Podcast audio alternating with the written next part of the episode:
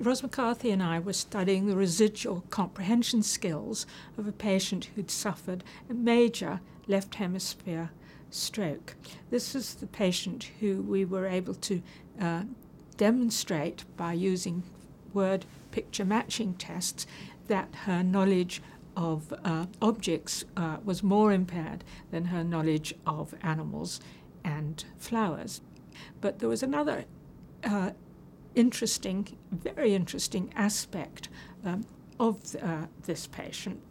Uh, when we were trying to uh, film, uh, make a record of this, we noticed that the first time she made a response, say there were three objects on the table, point to the cup, point to the glass, point to the pen, uh, she would get the first one right and then fall apart.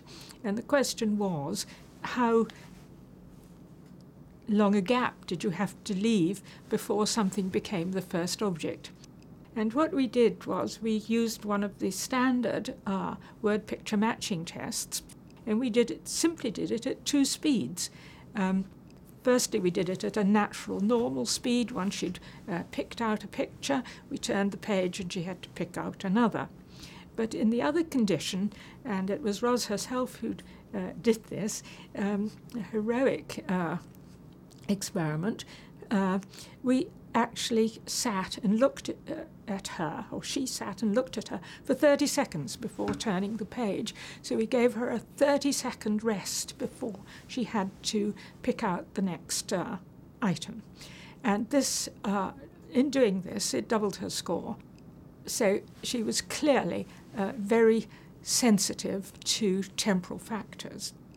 And we uh, described this in terms of the system being refractory, uh, that um, for a certain period of time, uh, the uh, appropriate response was unavailable.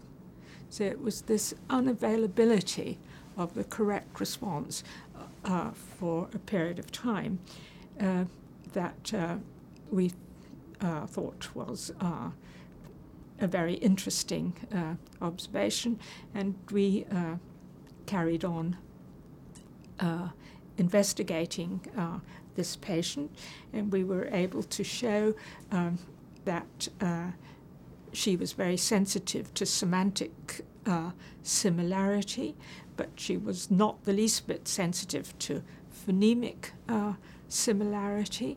Um, so we were clearly dealing with a deficit in accessing uh, items at a uh, semantic, meaningful, meaningful level.